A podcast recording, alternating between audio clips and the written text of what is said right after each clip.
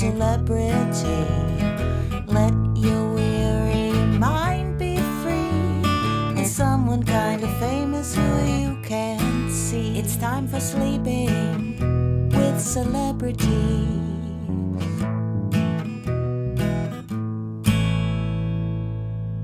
Hello, sleepyheads, and welcome to Sleeping with Celebrities. I'm John Moe. I'm glad you're here. On this audio program, we invite our guests to step out of the limelight and step into the nightlight. On our show for one bedtime, I don't want them to bring their A game, but rather their Z game. It's a podcast where you can sleep, you can simply relax, you can take a break from stress and intensity. Just ahead, we'll be sleeping with Felicia Day, and she's going to talk with me about gut issues. But before all that, I invite you to settle in and get comfortable while I tell you about another show here on the Maximum Fun Network. Sleepyheads, I mean to tell you something right now. This marks another week of celebrating co ops at Maximum Fun, which is itself a co op. This week, Maximum Fun will be highlighting other co ops that work in the arts. As you may know, the past few years have been challenging for folks in creative fields, and Maximum Fun, along with lots of other companies, believe co ops are best suited to meet these challenges. So, all this week, Max Fun will be sharing interviews with fellow co op members on its website and social media channels. On Friday, October 20th, head to Maximum Fun's YouTube channel to see interviews with co op members from Defector and Stocksy. And next week is Volunteer Week, so you can learn how to get involved with that and live streams and other co-optober happenings at maximumfun.org slash co-optober. That's C-O-O-P-T-O-B-E-R.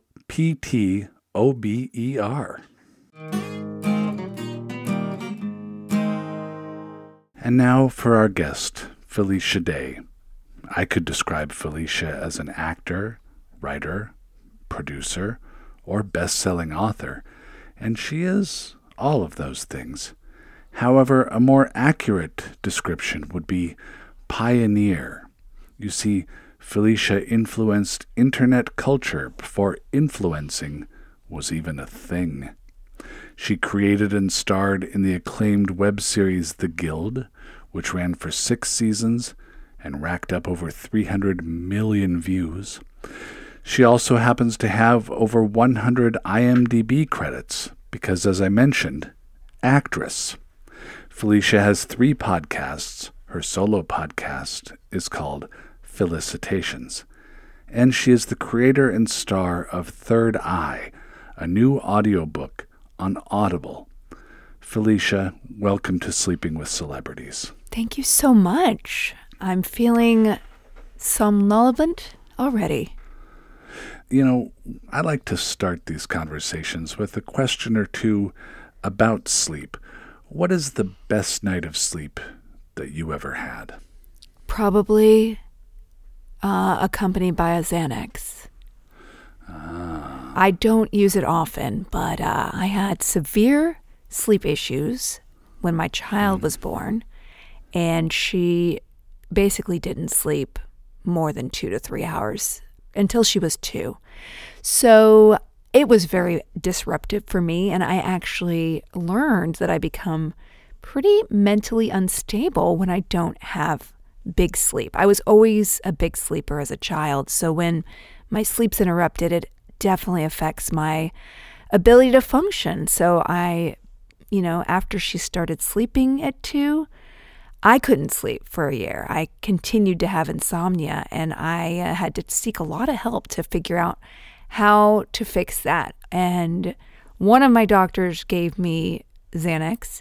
I didn't take it very often. I would take like a little half every 10 days or something. It was not a solution. So Uh, but it did give me the sleep that I had not had for years. And so I think those first couple nights where I was able to sleep were the most precious. I don't think I sleep as heavily as I did when I was a child. I just remember being able to just go away for about 12 hours. And I miss those times. Uh, nowadays, I have regulated my sleep in details I could go into ad infinitum because I do love talking about how I deal with my insomnia issues. But um, you know, it's it's not a continuous sleep, but it's satisfying enough, and I'm my mental my mental state is is stable, and that's all I needed to get to. And how good of a sleeper is your child now? She's a good sleeper now. So I figured out that once she got all of her teeth in, she slept through the night. So I think she's just hypersensitive to pain and was hmm. teething for two years. Once she got those molars in, she sleeps, you know, through the night. Unfortunately, I couldn't figure that out for another year. So it was a lot of trying everything CBD oil, uh, all sorts of diet things. I ha- ended up having to take a low dose of Lexapro, and that that really did save my life. What is one weird trick that the doctors don't want you to know about sleep that you can give as advice to our sleepyhead listeners? Wow, that's really interesting. I think that the sad part is that a lot of their advice is true. Like if you stop drinking caffeine, you will sleep better. I personally am super reactive to sugar. So when I stopped eating any sugar after like noon, I was able to definitely um, calm my body down in a way that I didn't know, and no one had told me that before. So, yeah, I let me tell you, I tried it all. I tried, and and I, you know, I, I'll try anything once. I did try a weed gummy once, but having never done drugs, I took half of a gummy, which is legal here in California. A friend had advised me this is the brand you need to take. I went in, felt like a criminal, bought the gummy, took a half of one, and I was so anxious about what felt to me being illegal and doing something that I couldn't sleep all night. Even though you bought it in a store legally. Legally. Yeah, no, completely legal. I was so upset about myself because it felt like I was breaking a rule, and I'm such a paladin when it comes to rules. So I couldn't sleep, and I never. That was literally my only encounter with any illegal, uh, not illegal substance. It's a legal substance. I think you use the word paladin more freely than most people do. It's probably more part of your vocabulary. What does that word mean? it means someone who's really, really, really adheres to uh, the structure and the rules of things. And you know, as someone who's a pioneer, I do. I mean, you referred to me as one, and I Sure. I do randomly like breaking rules, but I, in, in in one way, especially creative with my creativity, I love breaking rules. With my day to day behavior, I am like I'm a, a full stop at, at four a four way stop kind of girl, you know. Hmm. And I, it's weird because I am kind of I like a plain vanilla sundae. I like a cheeseburger with nothing else on it. So I'm really very square when it comes to a lot of things very paladin like. But then when it comes to my creativity, I'm, a, I'm like a rogue. That's where I go rogue. That's where you're a thief and a, a necromancer of some sort. Oh, I like it. When you're at a four way stop, do you wave other cars to go ahead of you even though they got there later? No, no, no. If you don't know the rule about who goes first, you're a bad person, okay? All right. Okay. So, yeah, no, I'm a rules. It's for me and other people too. You figure it out, okay? Go back to your manual, figure it out. Right. Return to classes.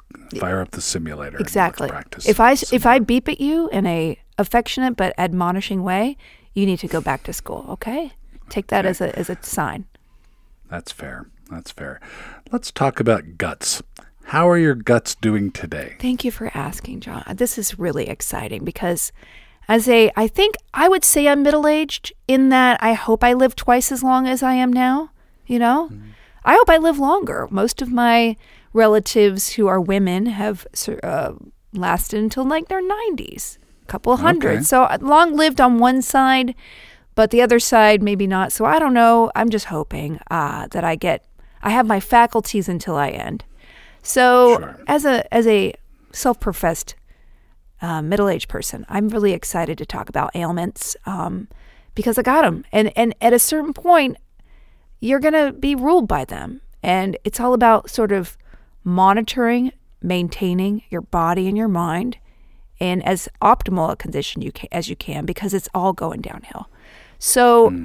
I have actually had gut issues and digestive issues and acid reflux issues since um, probably for about, well, probably my whole life. I'm a very body unaware person. And so I think that I never really realized that a lot of the things I would eat, I remember getting stomach aches a lot. And when I ate mushrooms or onions, there'd be problems, but I never was educated in any way to be like, hey, that's an issue we need to deal with, or maybe you need to avoid these foods. So I kind of self inflicted myself with harm food wise for a long time. And then I got a little proactive about it because my acid reflux uh, during the time when I ran a company called Geek and Sundry got so bad that I literally uh, would lose my voice whenever I talked or spoke. I went to the doctor and they were like, wow, you have such bad acid reflux. We think you have Barrett's esophagus, which is this terrible thing where you have you wear out the inside of your esophagus. I didn't end up having that, um, but doctors wanted to operate. They wanted to do big things, and I was like, wait, wait, wait, wait, wait, what's going on here? So I started educating myself, and turns out I've got a lot of issues, and I will go into all those issues one by one. I will I will speak over you for an hour about them because I'm so passionate about my own gut. Okay. I, I think this is outstanding. Is this a topic that you get to speak with anybody in regular life, or do they all say, please stop it? No, you know, you can always find. Here's my theory, about, at least about the parties and gatherings I go to. There's always going to be one person I could talk about fallout with, and there's always one mm-hmm. person I could talk about acid reflux with. Because I think that our, our obviously our modern diet, I think inflicts this problem on a lot of people. This is not mm. uncommon, and I personally think a lot of us are maybe gut unaware. And mm. we eat a lot of things that are processed, that are fried. We have some sensitivities to food that maybe we're unaware of that sort of puts our body on a sort of downward spiral. I know that, you know, I I have gone to allergists. I don't I'm not quote unquote allergic in a immediately reactive way to anything but a couple of ambient plants. But that does not mean that I don't have food sensitivities, which I never understood the intricacies of before. And I'm now diving into and trying to like figure out what works for my body and not. So, you know, eventually you can get back to a place where you're healing your insides a little bit better. And I do want to point out that there are people out there who might be like, whoa, Felicia, you're from LA, you're going woo woo, okay? I get it. And if you guys have any questions about your gut, please consult an actual doctor because I've done that. I also work with a naturopath and a dietitian and all of that stuff. So anything I say could be absolute BS. And I want you to pick it apart. But I also want you to be aware that whatever you're going through health wise, there is a solution. And just keep seeking out people. If it's not one doctor, it could be another. It could be a naturopath that at least gives you a hint to something you take back to your real doctor. So I just will say don't believe woo woo, but also don't be ignorant to other ways to explore your problems in order to have solutions that are scientific and fact based, okay? That sounds reasonable. Well, what are some things that you want people to know about based on the, the research and learning that you have done into into guts? Well, your guts are again easily upset, all right? And it could affect and your and your gut microbe, and I am not an expert on any of this, but your gut microbe affects your brain and your body in ways that scientists are now exploring. This is a, a, a whole new branch of exploration how if your flora of your body is messed up, that actually can affect your mood and how your brain works and depression and anxiety. There's a lot of research into this area. Again, I can't cite facts in this area. This is something you could take to your, you know, on your own and do some thorough research. But um, what little I've seen is that everything is connected. And because our worlds are so sanitized and also so hyper processed, that sometimes our interior flora can get very messed up and off balance, and that can affect the way we digest and process food. So recently, I've had these issues for a long time. I worked on my acid reflux about, you know, 10 years ago. I had to take a pause. I was like, I have to get my body and in in order and I do believe my anxiety and my gut health are connected whether one causes the other. I know that when I started Lexapro my acid reflux did get better. It didn't get rid of it because I have food sensitivities that I know make my body react in certain ways and that's something I'm really trying to nail down because after I turn 40, I know this that I have some intolerances that are new. And so I feel like I'm kind of rebooting, but I will say that I when I was like, I don't know, probably 10 years ago, I kind of took the pause and I was trying to do IVF actually, try to get pregnant. And I was realizing there were a lot of things in my life that were not functioning well. And the mental stress that I was under was affecting my body. And that was affecting the way I was able to carry a child. So I took like six months off and I went to yoga and dance and I practiced self care and I started meditating and I did an Ayurvedic cleanse, which is a lot of BS probably, but at the same time, the two weeks that I ate only lentils and rice and some vegetables three times a day to prepare for this cleanse that included a lot of weird stuff that I didn't know I was paying for, but I was just like, let's go for it, actually cleared up so much of my health problems. And then when I started adding back foods, I was able to see what things I was sensitive to, like sugar and tomatoes and eggplants and all this whole list, red meat, all this whole list that set my stomach off because I had brought it to a more neutral place. So whenever I have gut problems, sometimes I go back to a a rice and lentil diet for a week. And it's not like I'm starving myself. I'm not doing some weird juice thing that has no protein, you know. I was perfectly fine. I didn't lose that much weight, but I didn't feel ravenous and my stomach was able to process stuff in a better way. So I did that. Do you want to interject? Because I could literally talk another hour about this. What's an Ayurvedic cleanse? Sleepyheads, I wish to tell you about another program here on the Maximum Fun Network, where we have the maximum amount of fun. Let's Learn Everything is a podcast where you learn about science and a bit of everything else. Topics like the science of perfect pitch, the history of pride flags, and speed running video games. All three hosts of this podcast are scientists, real scientists. Tom studies cognitive and computer science but can also teach you about intermediate emojis. Caroline did their master's in biodiversity conservation, and she'll give you an intro to things the British Museum stole. And Ella has a PhD in stem cell biology, which makes her eminently qualified to teach you what you need to know about fan fiction. Tune in to Let's Learn Everything every other Thursday on Maximum Fun. What's an Ayurvedic cleanse? It's an Indian thing called Panchakarma that I was doing. Of course, yes, I'm in LA. But my mm. friend who has lupus swears by this. It's Surya Spa in LA, very fancy. And they do this Ayurvedic process, which is an Eastern medicine practiced by India. I'm not going to go into details because I'm going to sound ignorant. Anyway, I did this cleanse because I was doing IVF. I had implanted embryos. They were not working, even though they were graded A, and it was just my body being so stressed out I couldn't, I couldn't carry them.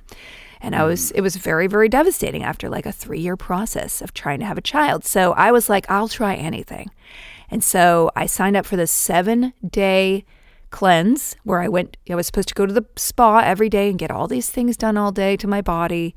And the part of the prep for this thing called Panchakarma is to do kitchari every day for your meals. So it's essentially What's kitchari? It's like uh, um, it's it's lentils and rice. So you can make it either together or you can mix it together. You could put there were like a list of five vegetables you could put in there, like butternut squash or um, a couple of other things. And so it's, I guess the the pre and believe me, I could have saved the money on the spawn, just done the lentil thing. I believe because I don't think people Yeah. rubbing me with oils or getting weird enemas, which I was not aware of before I went in there. But anyway, I don't believe any of that actually. Surprise. It was definitely a surprise. I got to tell you, I was, when they brought that in, I was like, excuse me? But I had paid so much money that I couldn't say no. So I was like, okay, let's go here. I will not do it again, but I did experience it, and that is enough. Anywho, uh, I will say that the kachari, and there's a certain um, thing of spices that you can get to put in it, and it's. I will tell you, it's delicious, and you can, in fact, eat it for every meal, and not lose a lot of weight, but feel amazing. I would forget I was hungry. I was like, oh, I didn't eat dinner, which never happens to me because I felt mm. full and satisfied all day.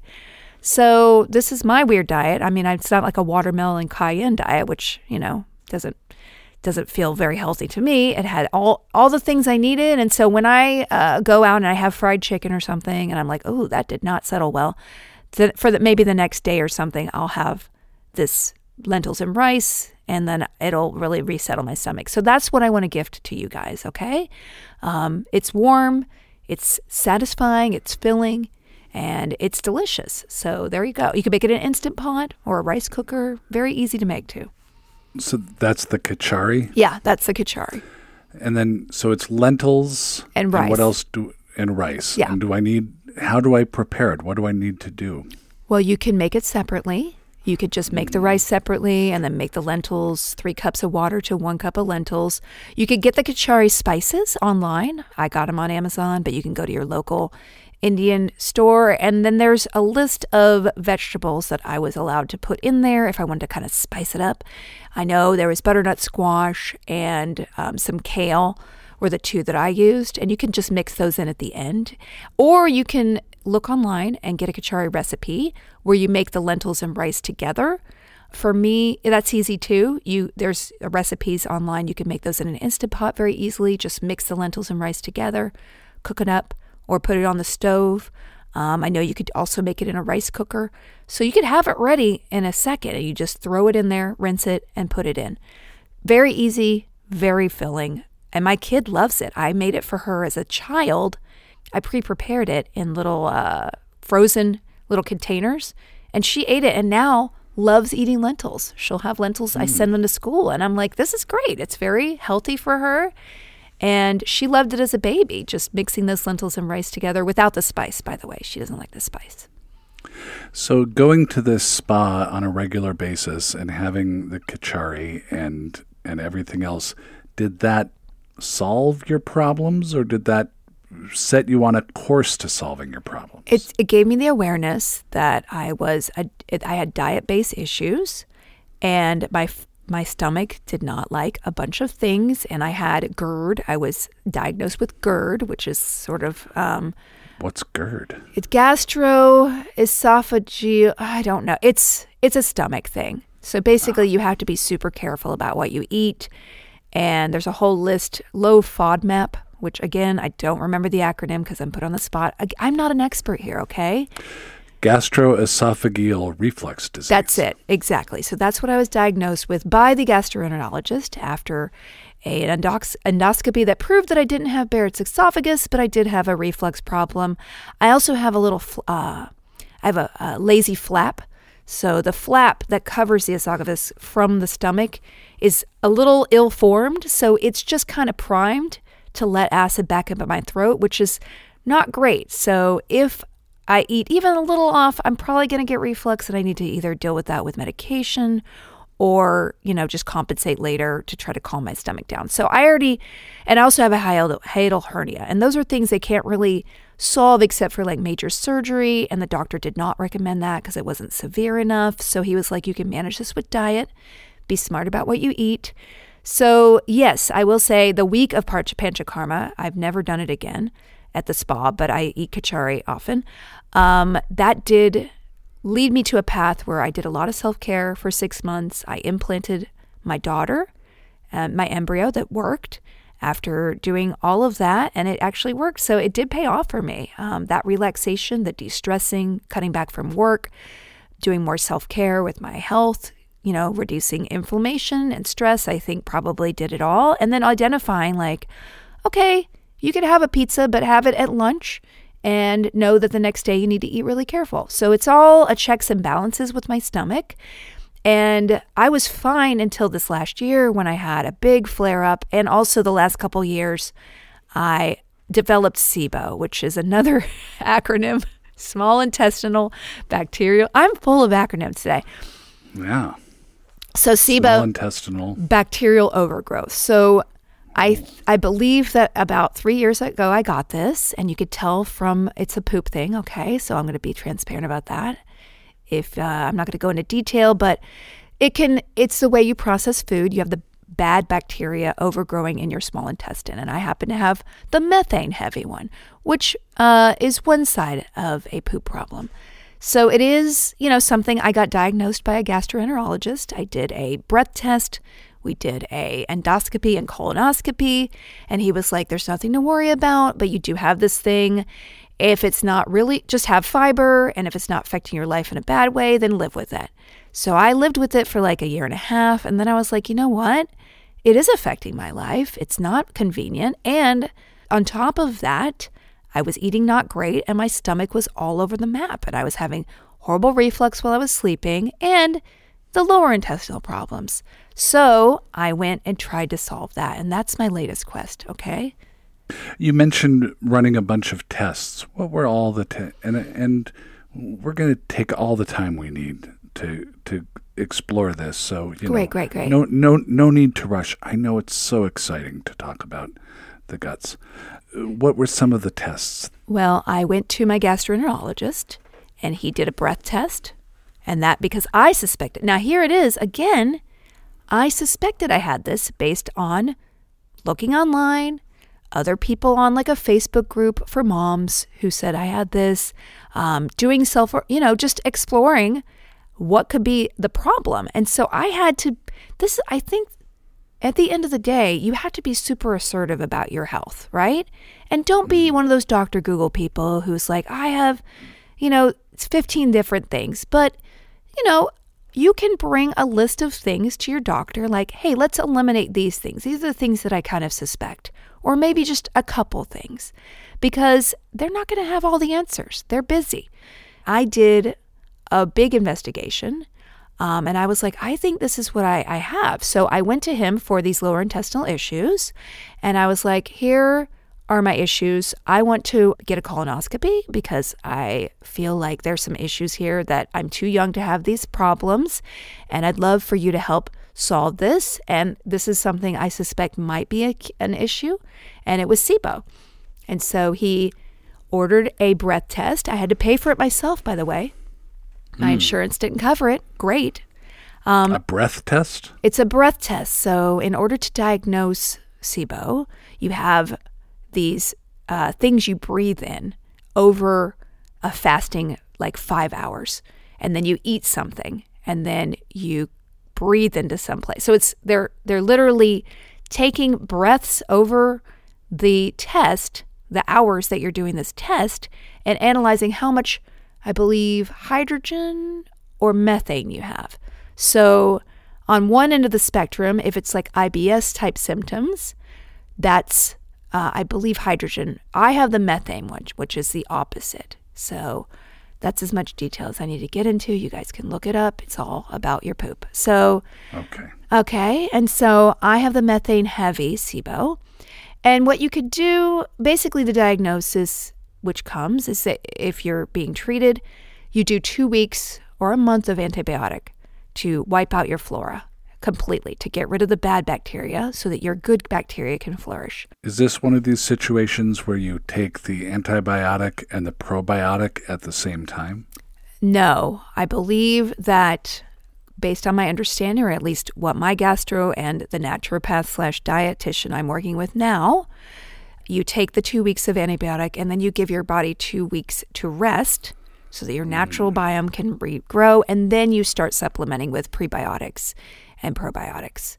Because some studies I've seen on probiotics say that they're actually not helpful because everybody has different microbiome and you're introducing foreign microbiome into your body and that that might encourage, you know, an imbalance. So anyway, again, not a doctor.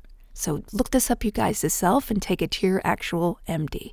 Do you find that when you look up symptoms online, that the internet will almost always tell you that it's cancer? A hundred percent. I a hundred percent believed I've had cancer, and I have a doctor who's a father. Hmm. Okay, my father's a doctor. I don't know why I, phrased it like that. So, I have a doctor who's a father, father who's a doctor. He's he's a priest. Yeah. And a doctor. And my mom, actual yes, exactly. My, my grandmother was a nurse, and my mom was a very educated scientist slash hypochondriac. So I, from a young age, I have been very aware that a headache could be meningitis. Hmm. So I'm not saying that I'm completely functional when it comes to I am, and I have been. I notice my, my anxiety pushes me toward hypochondria. So when I was, that was kind of my postpartum when I first had my baby, I didn't have depression, I had anxiety, and I was convinced I had 15 different problems related to my health after the birth of my daughter. I got so many tests done. Turns out it was just hormones trying to regulate. But I, I have hormone issues. We could talk about hormone issues all day too. Is your father a gastroenterologist? No, he's a plastic surgeon, Oh, okay. which people are surprised about because I have my original nose. I believe me, I was tempted, but I didn't do it, and now it's too late. So Did he bring home samples of noses you could have from his day at the office? No, but we did have a breast implant by the phone that we could play with when we were talking to any customer service. So, yeah, it's they're very soft. Yeah, yeah. No, that's sort of the point. What did that do to you psychologically? Well, since I have dense fibrous breasts, John, it really makes me feel not great about myself because my boobies are not soft and springy and liquid-like like that, and I really, I got some boob envy. So anyway, it's hmm. fine. It's a rocky. Okay. I have, I just have I have rocks and crags throughout my body. My breasts are rocky. My uterus was rocky. That's why I had to get fibroids removed in order to have a child. You know, just very craggy inside. What are the main personality differences between gastroenterologists and plastic surgeons? Well, plastic surgeons are uh, usually my my father was in the military, so he did reconstructive surgery quite a bit. But he went into plastic surgery so he didn't have to deal with insurance as much because it is the bane of all medical professionals to have to deal with insurance and people not paying and things like that. He wanted to be in an elective situation since he spent quite a long time during his training and service in the military doing ER and emergency and reconstruction. So he definitely, um, but he also has a very high customer service. You know, he's very hospitable, and because it's a it's a uh, you know trust me kind of thing, and you are electing Sure. to do these things, I feel like he has a better patient um, relationship. He's very thorough. He's very conscientious in explaining things to people, and all that. That's what I feel. Okay. All right. And how is that? What are gastroenterologists like? That's different than that. You know, I my gastroenterologist was very nice, but again, you're you're dealing with a lot of people who might have. I, I think that they're all about. I I do believe that integrative medicine, which integrates things that might not be like pharmaceutical, and gastroenterology w- would be a great combo. So I think mm. my doctor, I would have appreciated it if he kind of co- contemplated the the scientific alternative medicines or at least alternative approaches to gut healing because again I have experienced some of these things and there's a lot of woo woo out there but there's also a lot of things that have really helped my body that weren't assigned by him because he only deals with the straight down the you know medical thing you know? And uh, like he advised me not to treat my SIBO. He was like well we can but if it's not affecting your life I wouldn't uh, you know advise it. And at, a at the end of the day it was affecting my life. And so I did my research and I did see several scientific studies that did say that an herbal approach to getting rid of methane SIBO can be as effective as as doing the antibiotic. So I approached, I researched, and I found someone who has very, very qualified in many scientific ways, as well as having a lot of naturopath accreditation. Now, of course, people are rolling their eyes, but that's okay. I take everything with a grain of salt as well. But I just wanted to have a path forward to be more functional and have my insights work. And, you know, having just eat better from my gastroenterologist was not not really cutting it. So hmm. that's what I've been doing for the last 3 months. And I will say that I feel better than I ever have before. I have lost like eight pounds, which is was a byproduct, but just my body is less bloated and inflamed, and I can process food because my lower intestine are working. And I will say that I'm very thankful for my kind of going out of the box and exploring these issues because they I I'm better, I'm healthier and I feel good about myself. So I could go into detail about how that happened, all right? You want me to do that? I, I think so, yes. Great. So I went to this woman and she I, I and she was very thorough. I sent her all my records to all my doctors. She looked at all of that. She even looked at my 23andMe and identified a couple of things that I have that were very hyperreactive to estrogen uptake, which made sense for my PMDD, which I was diagnosed with by uh, a psychiatrist, and that justified my Lexapro. PMDD is it's extreme PMS.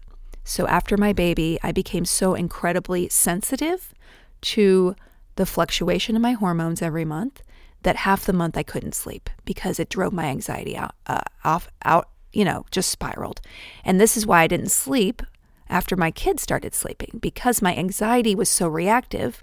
And I went to my gynecologist. These, I listen, I went to all traditional medicine. Gynecologist was going to put me on birth control, a special kind. And I was like, well, that feels like more hormones. And she was like, no, okay. Uh, then she was like, because my uh, gynecologist is very good, she was like, you might be in perimenopause. I wasn't. It was just my hmm. hormones were just out of control. And because I couldn't sleep, I couldn't regulate my hormones as well. So she put me on Vitex Berry, which is a progesterone supplement. It's an herbal progesterone supplement. This is my doctor who did it. You can also go on uh, a, a, progesterone pill, but I said, let's try the herbal way, but uh, let's do the progesterone. It worked. It 100% helped. Then I went to the psychiatrist because the Lexapro was given to me by my GP because he was like, well, all these symptoms are on top of what is your underlying problem, which is anxiety. So mm. he gave me the Lexapro, but then he said, you're on a placebo dose. It's not helping. Just go off of it. I went off of it, and the placebo dose, in fact, was hugely helpful to me. So I went to a psychiatrist, mm. and she did these tests, and she was like, You have PMDD. I'm diagnosing you with that, and you should be on something. And we tried three other drugs and ended up on five milligrams of Lexapro again.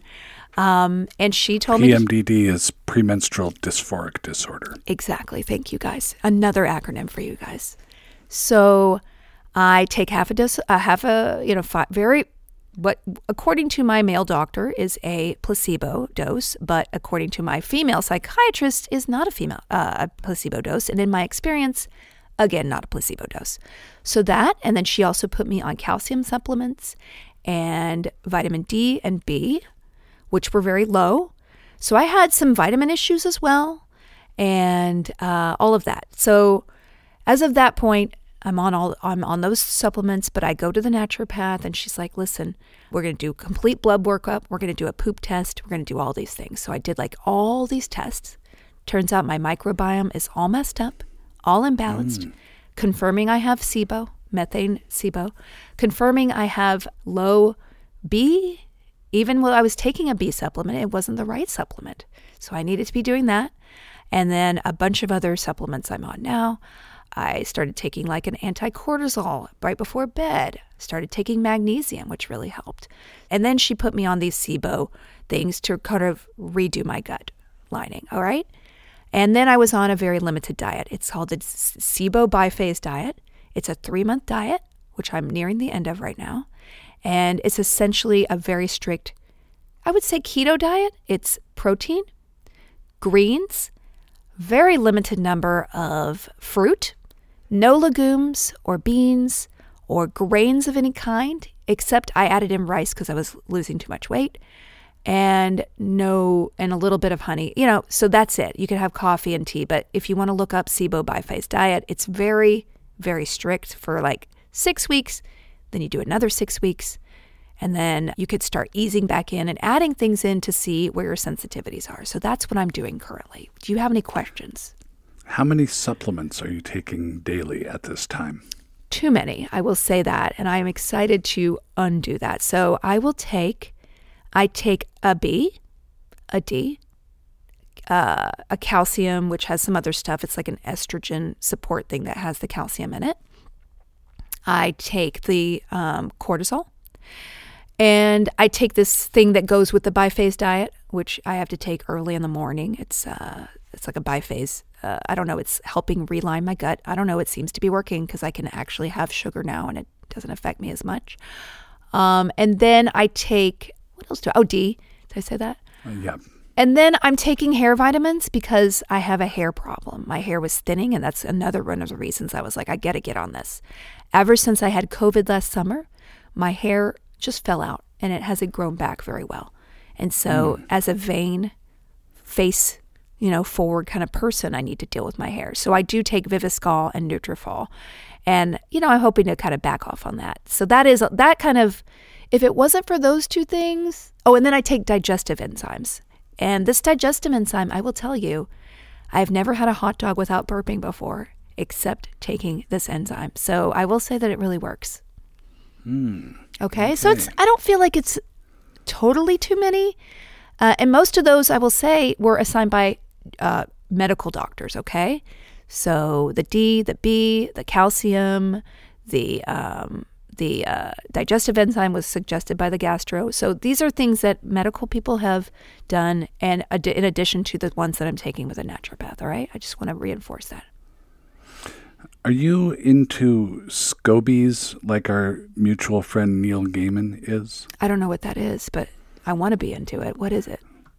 Oh, those are the little uh, germ things that are that have to do with uh, kombucha, or oh. um, you know, if you're making your own kombucha, it's a it's a it stands for symbiotic culture of bacteria and yeast. Interesting. Well, I will tell you that I hate kombucha so can't drink okay. it. I will. I love fermented food, but fermented food can actually be bad for some people with SIBO. And so at this time, I'm not eating fermented food. But when my SIBO is dealt with, we're going to be working on my gut, and that's going to be some probiotic, prebiotic, eating more fermented foods. And so hopefully, I'll be able to kind of recover the the microflora of my intestine and stomach pretty soon. So, how are your guts then today? Well, I will say, I will supplement this with saying that I had a back because injury. supplements are important. Yes, exactly. Although some some studies say they're absolutely useless. So I, you know, okay. everything was skepticism, guys. Everything. Right. Take your daily grain of salt with all your multivitamins. And you need to check and see what brand you're taking. I use labdoor.com that is supposed to be a independent analysis of what's actually in these supplements because you never know what people put there. They're unregulated thanks to Orrin Hatch, uh, because Utah, I think, is one of the biggest vitamin co- uh, states, making mm. states. So he's the one who really keeps the FDA from regulating these things, which I think is criminal uh, because you don't know what's in them. And so please use uh, caution when getting supplements and go to multiple third party evaluators make sure you're not just buying cheap vitamin B because again, it could not have the the percentage that's in it. It could have like just other stuff. They found some meth in some like quote unquote rainforest herbs one time. So please go to accredited places. There are a couple of um, really good companies. I'm not going to endorse any, but just do your work on uh, finding the best quality of each thing that you are carefully picking to put in your body. I mean, again, it's better to get it with food. But mm. at the end of the day, I think our modern diet is pretty pretty hard, especially vitamin D. We don't get enough sunshine. B, I was totally out of whack. So there are a couple that seem to be pretty common in our modern diet that are deficient, and those deficiencies can cause some medical issues. So again, talk to your doctor. There are people out there who claim that they are going to do their own research into things like COVID vaccines and often these people are are wrong because uh-huh. it's oh you yeah can't.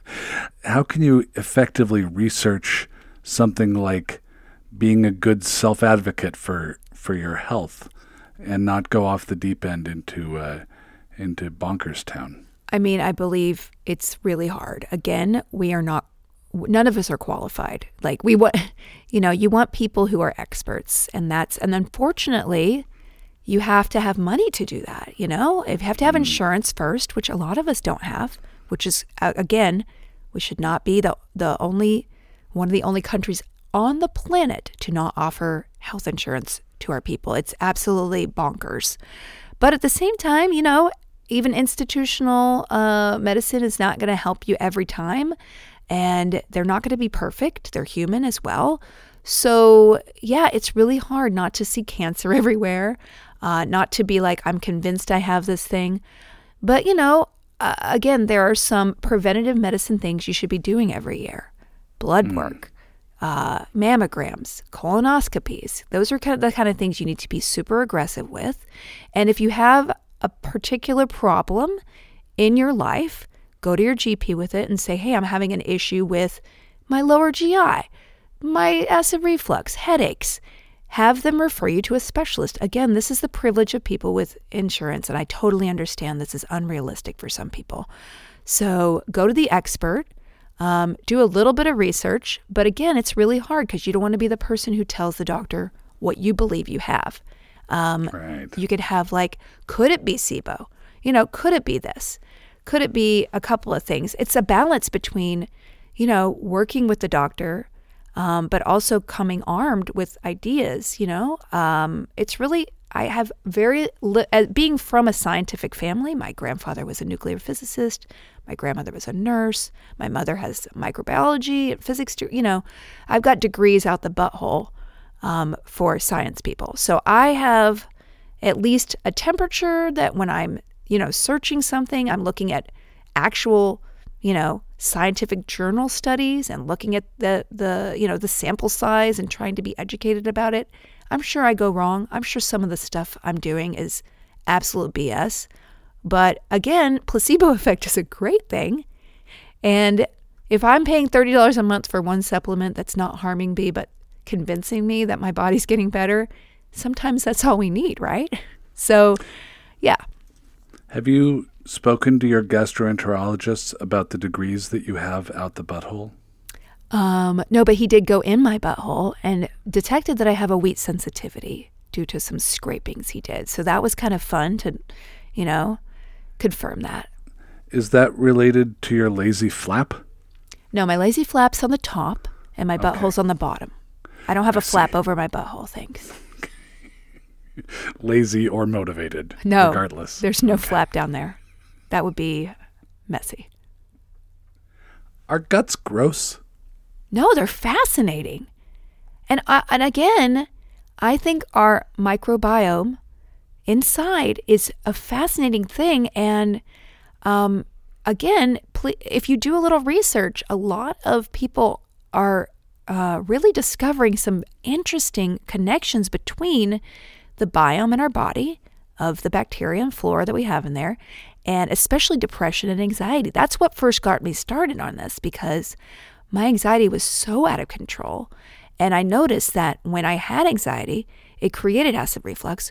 When I had acid reflux, I couldn't sleep. When I couldn't sleep, my anxiety got worse. And it was this horrible cycle of destructiveness that only was only with my intervention with my gut, however woo woo or not, it got me out of that, got me off the treadmill, out of the hamster wheel of just a cycle of awfulness.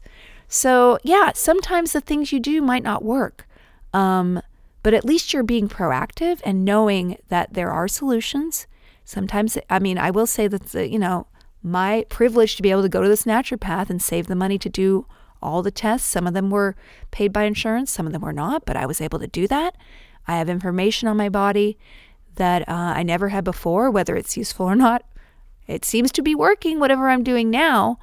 Um, but it is it is does require you identifying an issue and des- deciding to do something about it, and then knock on wood, you have the, the resources and the experts at your um, availability to be able to deal with it.